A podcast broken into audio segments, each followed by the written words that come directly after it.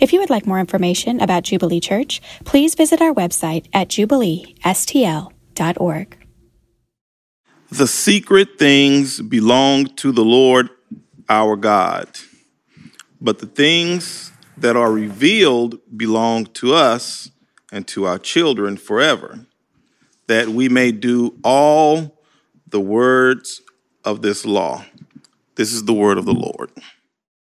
Well, as Alex said, I'm from the Kirkwood location, and actually I discovered Jubilee at this location. I was part of the launch team that went out there to help launch that church. And so being back here, every time I get to come back to this location, I feel like I'm coming home. It's great to be back here with you. I know that for those of us that went and planted, we are excited about coming tomorrow night to Surge, to be here with us together as one church. But what's interesting is not only is our church, 4 locations, one church, we're connected to churches across the U.S. We're connected to churches globally. And this entire Unlimited series actually came from another church we're connected to that did this series, and it had such an impact, they thought it would be beneficial for us to go through together. And to give full credit where credit's due, today's message, a gentleman named Jerron preached it, and a lot of what I'm bringing today is from his message because it was so good. And we're in a series called Unlimited, and the tagline here, exploring ways God is not like us. Another way we could frame that is,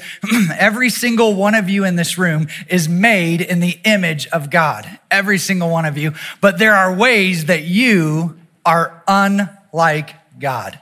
There are ways that you are limited, but God is unlimited.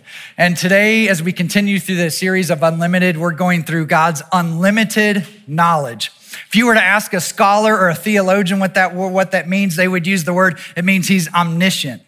And I looked up in the dictionary to help us. I thought, that'd be good to get the dictionary definition. What does omniscient mean? And I expected this really expansive definition, and they defined it in 2 words.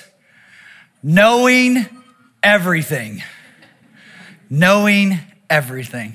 Let's pray. Dear God, we just come before you today as a people, and I don't even understand how with a limited mind we can comprehend the God of unlimited knowledge. But Lord, I do ask that you would help guide my words today, and I would help guide our time.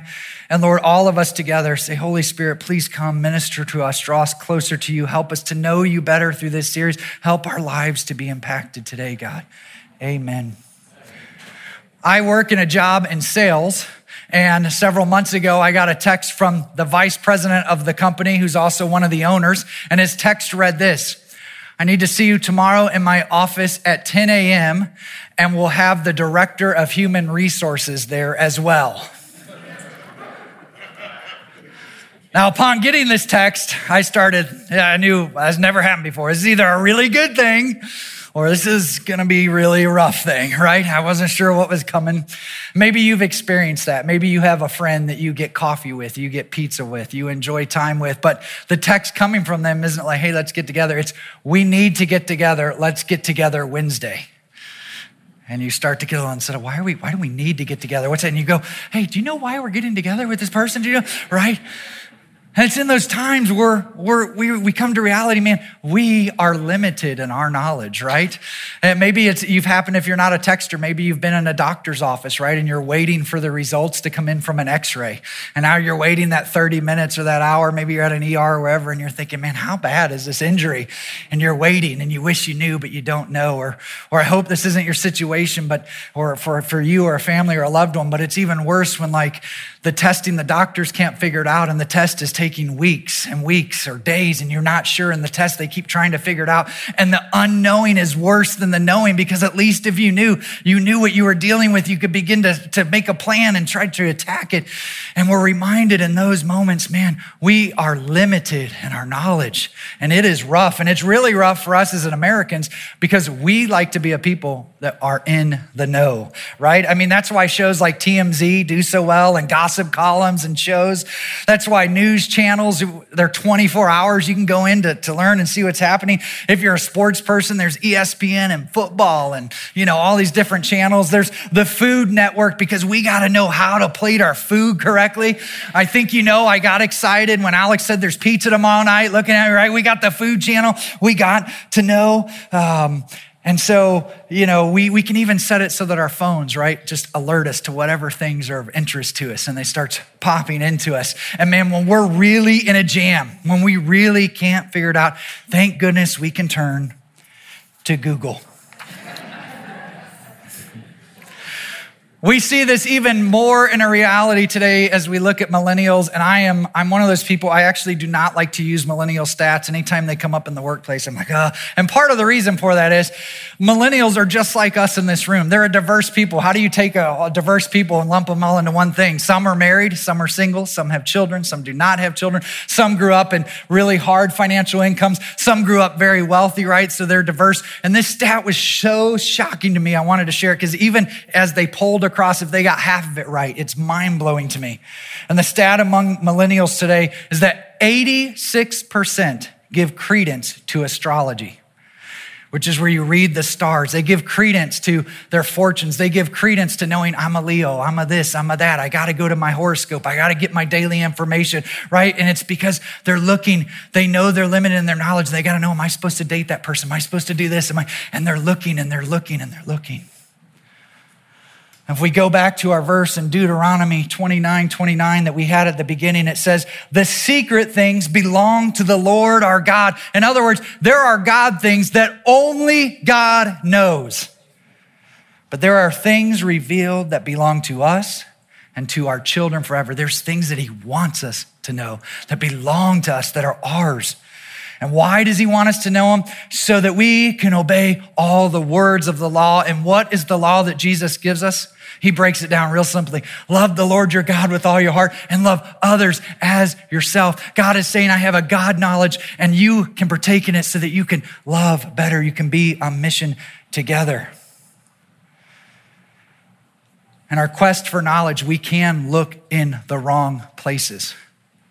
Matter of fact, Paul addresses useful knowledge. There are some ladies in the church that he's writing to at this time who are stirring up some issues and creating some problems. And in 2 Timothy 3:7, look at what he says. He says, they're always learning.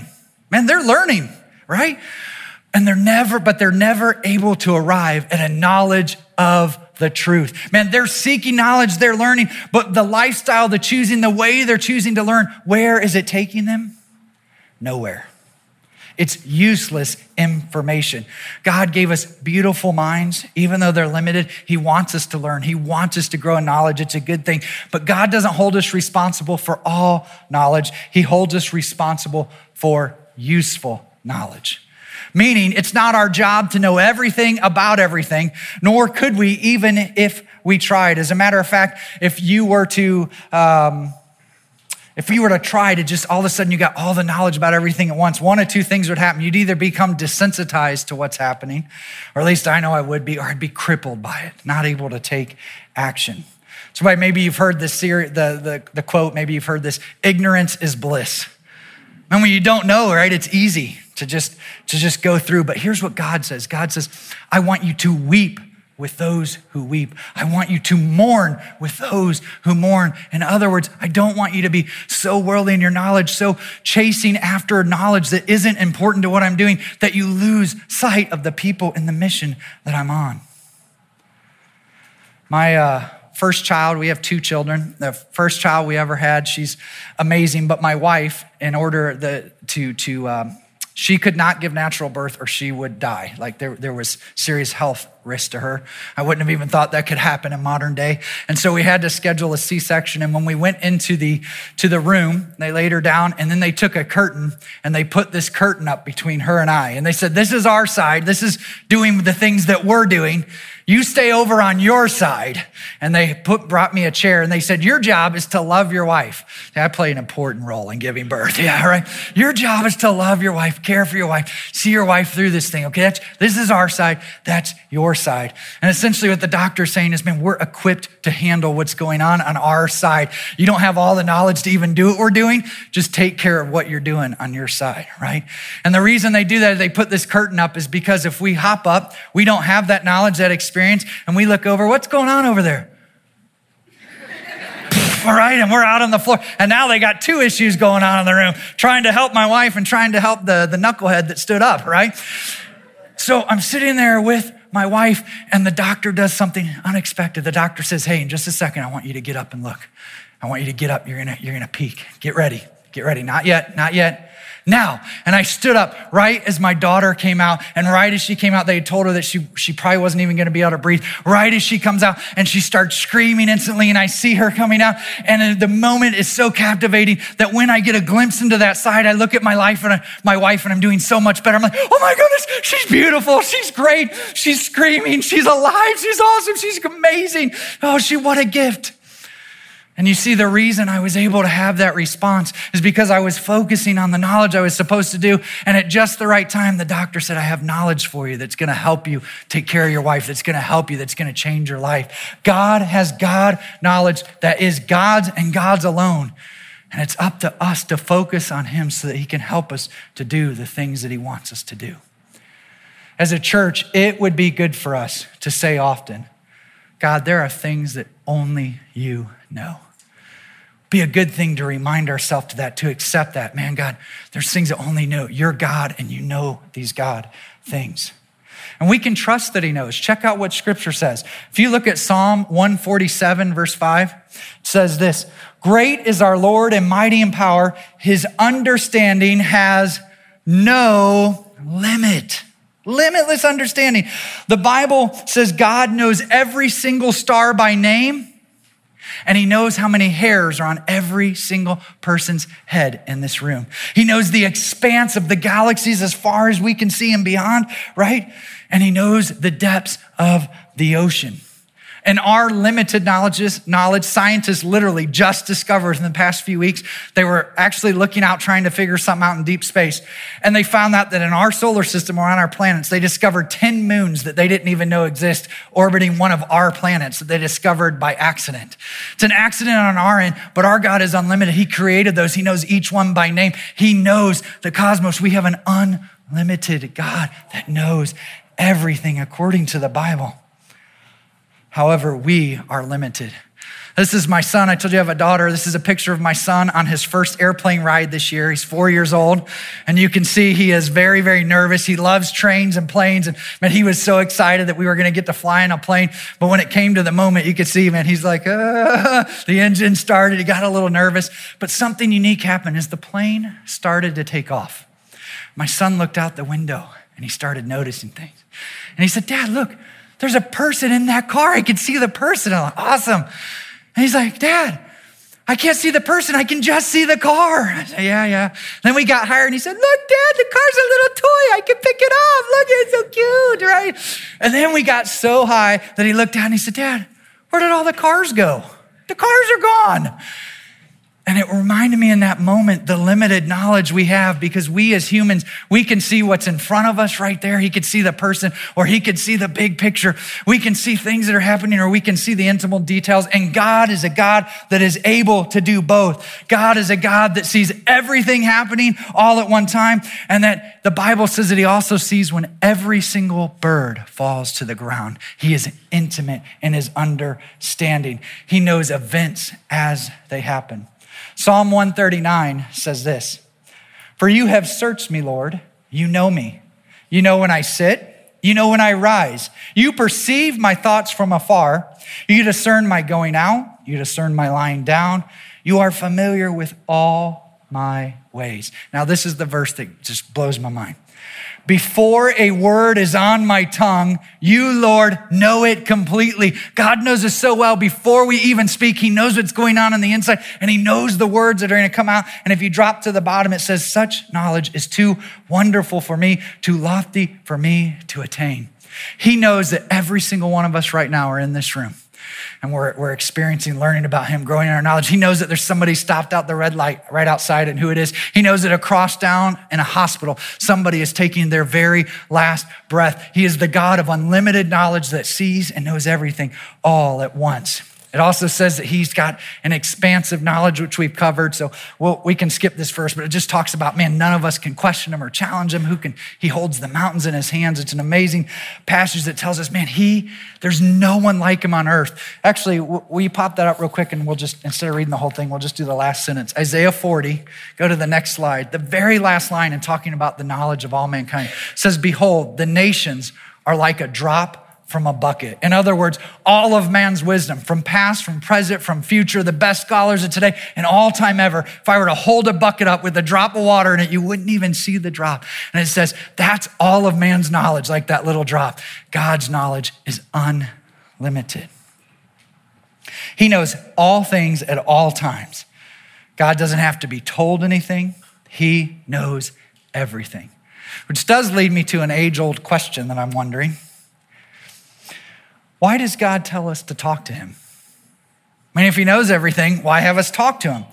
Why does he ask us questions? If he knows everything, and he really does know everything, in the Bible, you can find him asking questions. Oh, why is he asking questions if he knows everything? Why does he want us to pray? If he already knows our sins, why does he want you to confess your sins to him, to talk to him?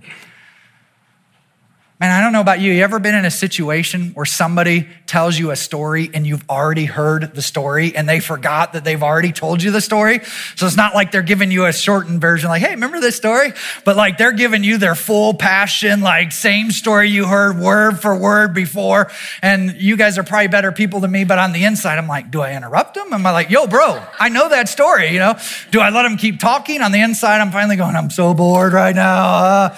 I just like it drives you crazy. And it's worse when it's a joke. That's really bad. Okay, right? But, man, and so we can think, man, if God already knows everything, isn't he bored? Why does he do it? Why does he ask questions?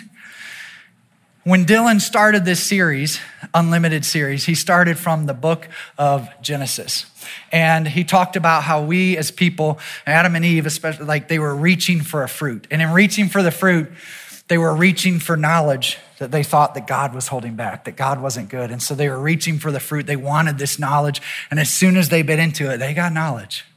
But they got knowledge that they were naked. They got knowledge of things that were wrong. They started to get a knowledge that all of a sudden a lot of the sweetness started to evaporate. And if you look in that chapter, you find something very interesting happen. Adam and Eve begin to hide, and God comes down for his daily walk. And I just think as a side thought for all of us in the room, that's God's heart is he wants to daily be with us. He wants even more for us to daily be with him. And he shows up in the garden, and he knows where they're at, but he says, Adam, where are you at? And Adam pops out from behind a tree, and he's like, here I am, God. I'm over here. What are you doing hiding? And Adam begins to tell him what happens. And you see, in this situation, God is asking a question. He knows the answer to it. But by asking the question, Adam goes from where he was to where God wants him to be. Adam goes from where he was to being open before God and telling him so that God can say, I'm going to provide for you. Here's what we're going to do. How's you going to go? So God is asking the question, not because he doesn't know, but because he wants to move him, Adam and Eve, from where they're at to where he wants them to be, walking with him in his purpose. In John 6, chapter 6, Jesus is preaching to a big, giant crowd. He's doing miracles, and they get done, and he wants some alone time with his disciples. So they hop into a boat, and they're taking a shortcut across the Sea of Galilee. And you could, in that day, it was a long walk, but you could actually walk around. It's not like the ocean that you could walk around and get to the other side. So he's going across with his disciples, and they get out on the other side, and they go up on a mountain. And it says they're sitting in a circle. Jesus sits them in a circle. So they're sitting there talking. And while they're talking, the crowd that was on the other side finally starts to catch up. And as Jesus sees them, Jesus realizes they're all hungry, but he does something interesting here in the scripture. Jesus says to Philip, who's one of the disciples that are sitting in the circle, where are we to buy bread so that these people may eat? Now, verse 6 is key. Listen to this. Jesus said this to test him, for Jesus himself knew what he was going to do. Jesus already knew what he was going to do about it, but he asks this to test him, and Philip answers and says, let's see, God, if we were to work for 6 months and we raised 6 months labor, then we could buy everybody like a little piece of bread, just a little scrap that they could bite into. And so he's starting to think about how we do it. And by Jesus asking this question, even though he knows, what happens is he takes the disciples from seeing people that are hungry and he takes them to feeding people that are hungry. He takes them from where they are to where God wants them to be. God asks us questions. God wants you to pray to him. God wants you to confess your sins. God wants you to ask for things, not so that you can manipulate God into doing something for you. God wants you to be intimate with him because he wants to help you move from where you are to where he wants you to be, and he wants you to accomplish what he has for you to do in the world. That's our original verse at the beginning, Deuteronomy 29:21. There's God's things. There's things he's teaching us that we may obey the words of his law. I know what it's like to live in a 24-hour period. Alex made it all seem like nice and cushy. He's like, hey, we had this event called New Day where we took your children from your house away from you for a week. It actually was a great thing. My daughter had a wonderful time. But as a parent, my daughter, who is a teenager, goes to this camp and she's in the hands of we trust you guys. Like she's at a great place, right? Doing good things. And while she's there, I couldn't help but think, is she hungry right now? Is she okay? Is she sleeping good at night? Is everything okay? Are the bugs getting her? Is she doing what she's supposed to be doing right now? Is God moving in her? God, are you breaking it? And I realize how limited my knowledge is. I think I'm this parent that has control and do everything. And in a moment, I'm limited and I'm just, oh, God, please. And as silly as that sounds for some of us in here, it is much, much harder than that. You're facing something in your life that you are thinking, oh my goodness, you're laying awake at night and you're like, God, how is this going to happen? How can I get out of this? What's going to happen? God, when is this going to happen? This thing that I've been wanting, when are you going to do this thing? Or why is this happening to me? And you're awake through the night, and I have good news for you. Not only is God unlimited in knowledge, but it says he's unlimited in his energy. He never rests. It says God is always at work.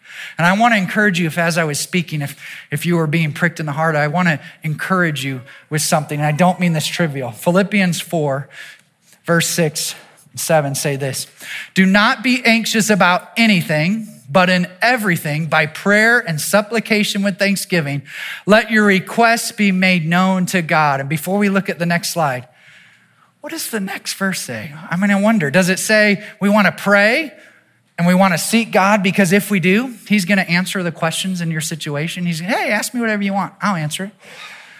Does he say pray and connect with him? Because he's going to give you the why behind his overarching plan and what's happening. Does it say pray? Because if you do instantly, it's all going to be better. Sometimes God does jump in an instant and it's called a miracle and it's awesome, right? But why is this happening? He says, pray, and this is what your promise will happen to you. And the peace of God, which surpasses all understanding, which surpasses your limited knowledge, in other words, will guard your heart and your mind in who? The God that knows God things, in Christ Jesus.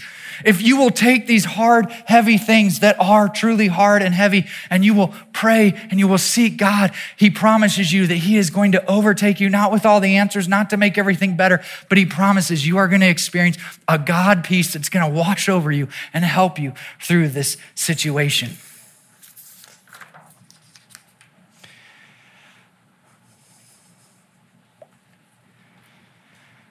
It's interesting. Not only does God want you to experience rest and peace, but here's a reality. God is perfectly okay and often allows us to be moved into discomfort. The Bible says he disciplines those he loves. I mean, if I had unlimited knowledge, I would avoid everything that was bad. I mean, I would just be like, I see that coming out. Oh, over here, I'm going. Yeah, I would just avoid it all. And I would miss these deep things that come from this experience. In Jeremiah 17:10, this will wake you up. And I don't mean this to be a harsh verse, but it is the reality. The Bible says this, I, the Lord, search the heart and test the mind to give every man according to his ways, according to the fruit of his deeds. He says that in the Old Testament, which is this from, he brings it out in the New Testament. And then he says, hey man, there's even a final day when I'm gonna return, when there'll be a great relationship with God and there'll be great judgment. And he's searching the hearts and minds. Another verse in Psalm says it this way. It says, God, it's like if I was in a room that had a light on, and how I turned out all the lights in the room trying to hide. It says it's as if it's to you as if the lights are still on. You can see everything. And beyond that, you can even see into my heart. The psalmist says, man, you can see the things I've hidden away from you.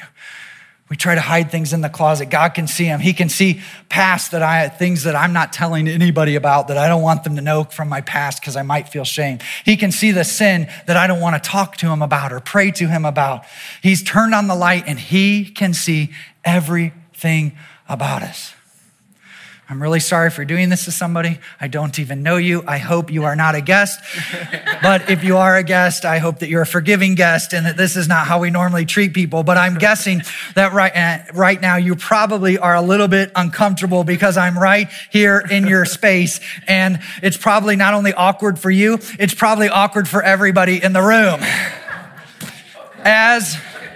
It's all right, God knew that was gonna happen. As it should be for all of us. It's awkward. I'm in this guy's space that I don't even know, right? But how much more uncomfortable, and rightfully so, should we be uncomfortable with a God that is so intimate? He knows every single detail of our heart. It should make us have a healthy discomfort from a holy God who is unlimited in his knowledge of our lives. It's easy for us to think, oh, by grace I'm saved, or one day I'll address that sin, or worse yet, I actually for years as a Christian thought, I can't beat that sin. It's just, I know God does it for other people I've heard, but it's just like, it can't happen, right? But almost every time in the Bible when God is talking about probing the heart, over and over through the Bible, here's his context in it. I want to help you. I'm searching your heart. Not only am I gonna award men to their thing, but because I'm the God that is looking and will one day bring judgment, I want you to be close to me. I want you to follow me. I want you to lean into me because I don't want you to have to carry shame from the past. I don't want you to have the weight of sin. I don't want you to have things that are hidden. I don't want you to be undefeated because you have victory in me and I want you to walk in that victory. Let's look at Romans. It says this. You see, at just the right time, when we were still powerless, or another translation says utterly helpless, Christ died for the ungodly. Very rarely will anyone die for a righteous person, though for a good person, someone might possibly dare die. But God demonstrated his own love for us, that while we were still sinners, Christ died for us. God looked over mankind. He saw our sin. He saw the worst that mankind has to offer. And his response was love. His response was, I am going to step out of heaven. I'm going to become a man. I'm going to do something to help you. And in Hebrews chapter 4, get this, it says this about Jesus. When he comes out, it says that he experienced every temptation that we experience because he was a man. And so if you are a child in here, if you're really, really young, man, God knows what it's like to be a child. He was a child. If you're a teenager, God knows what it's like and the struggles you go through as a teenager. God knows what it's like to be tempted with lust. Jesus knows what it's like to be tempted with finances. Jesus knows what it's tempted to be like with relationship. And he lived through it perfectly. And he's saying, you can trust in me because not only am I the God that created everything, that made you, that knows everything, I'm also an intimate God because I know what it's like to be human and I've successfully lived it out. You can depend on me in every single possible way. He was even the first one to rise from the dead, giving us hope that's gonna be us.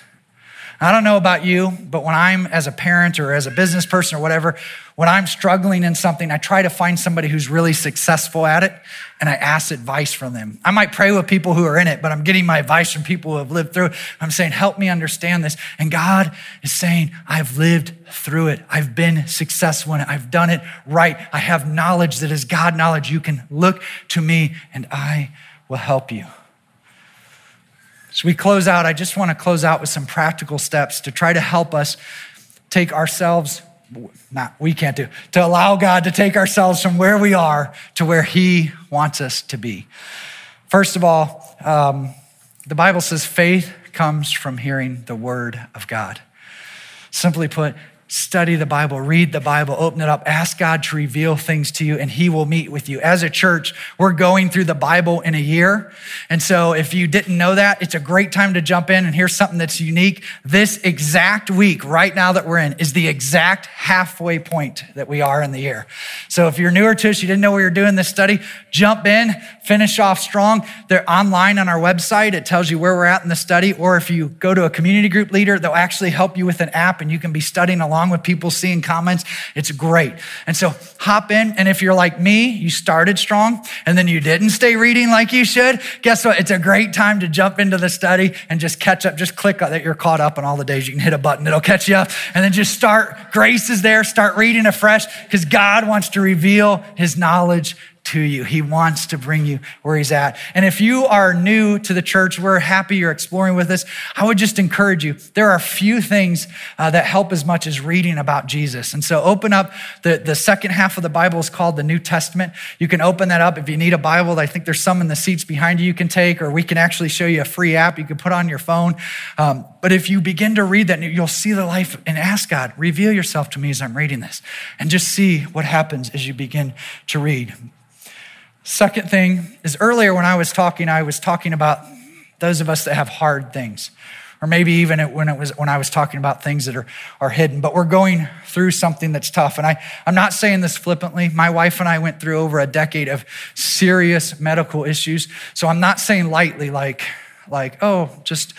mean this sincerely. I believe that God is here today and he wants to move in you today. He wants to do something special in you today. And so I have a picture I want to show you. I do this often when it's a little grainy, I know, but you can try to guess what that picture is maybe, but I'll play this when I'm traveling with my family. I'll take a picture of where I'm at, or I'll take a picture of something and hey, guess what this is?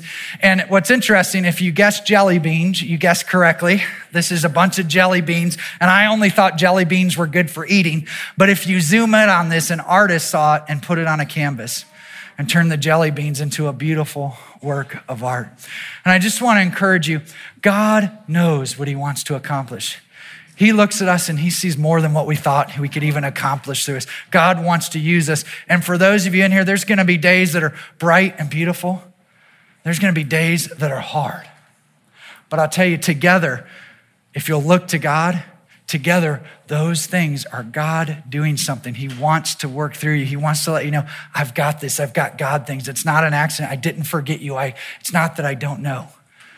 And so today, as we step into worship, today is where I'm sure there'll be a prayer team up here. Today, as that's happening, if that's you, man, respond and just say, God, I'm going to look to you for this. I can't comprehend it, but I need your peace. And finally, if you are in the room and you don't know Jesus, the last step, I want to encourage you to this. Trade your limited wisdom for a God that has unlimited wisdom. You can attain some great things about God by studying. You could actually pull out historical documents, and if you look through history, you will find Jesus was a real man. It is fact that he walked the earth, and that's why people try to describe how he did what he did. But it takes a step of you saying, not only do I know he walked the earth, but I believe he's who he said he is. I believe he is God. And it takes a step of faith. You can use science to understand how things work, and God holds it all together. So you can learn some things about God by studying science. But all you can know is how it works. Only God knows the why he created, why he holds things together, why he makes things work. And I want to encourage you, let go of trying to mentally get there with God and say, God, I know that I can't get there, but I need you today. I want you today. And so today as we're singing, it's a great opportunity. We're going to be singing to God. It's a great opportunity for you to talk to God and just to say, God, I'm giving up on trying to figure everything out on my own. I'm going to follow you as my God. I'm going to follow you as the one who knows, who created me with purpose. Lord, I ask you to forgive me. I ask you to help me just to know you as my friend, as my God, as my number one in my life. I just want to walk with you. And God will meet you and put you on a new adventure. Could we all stand up?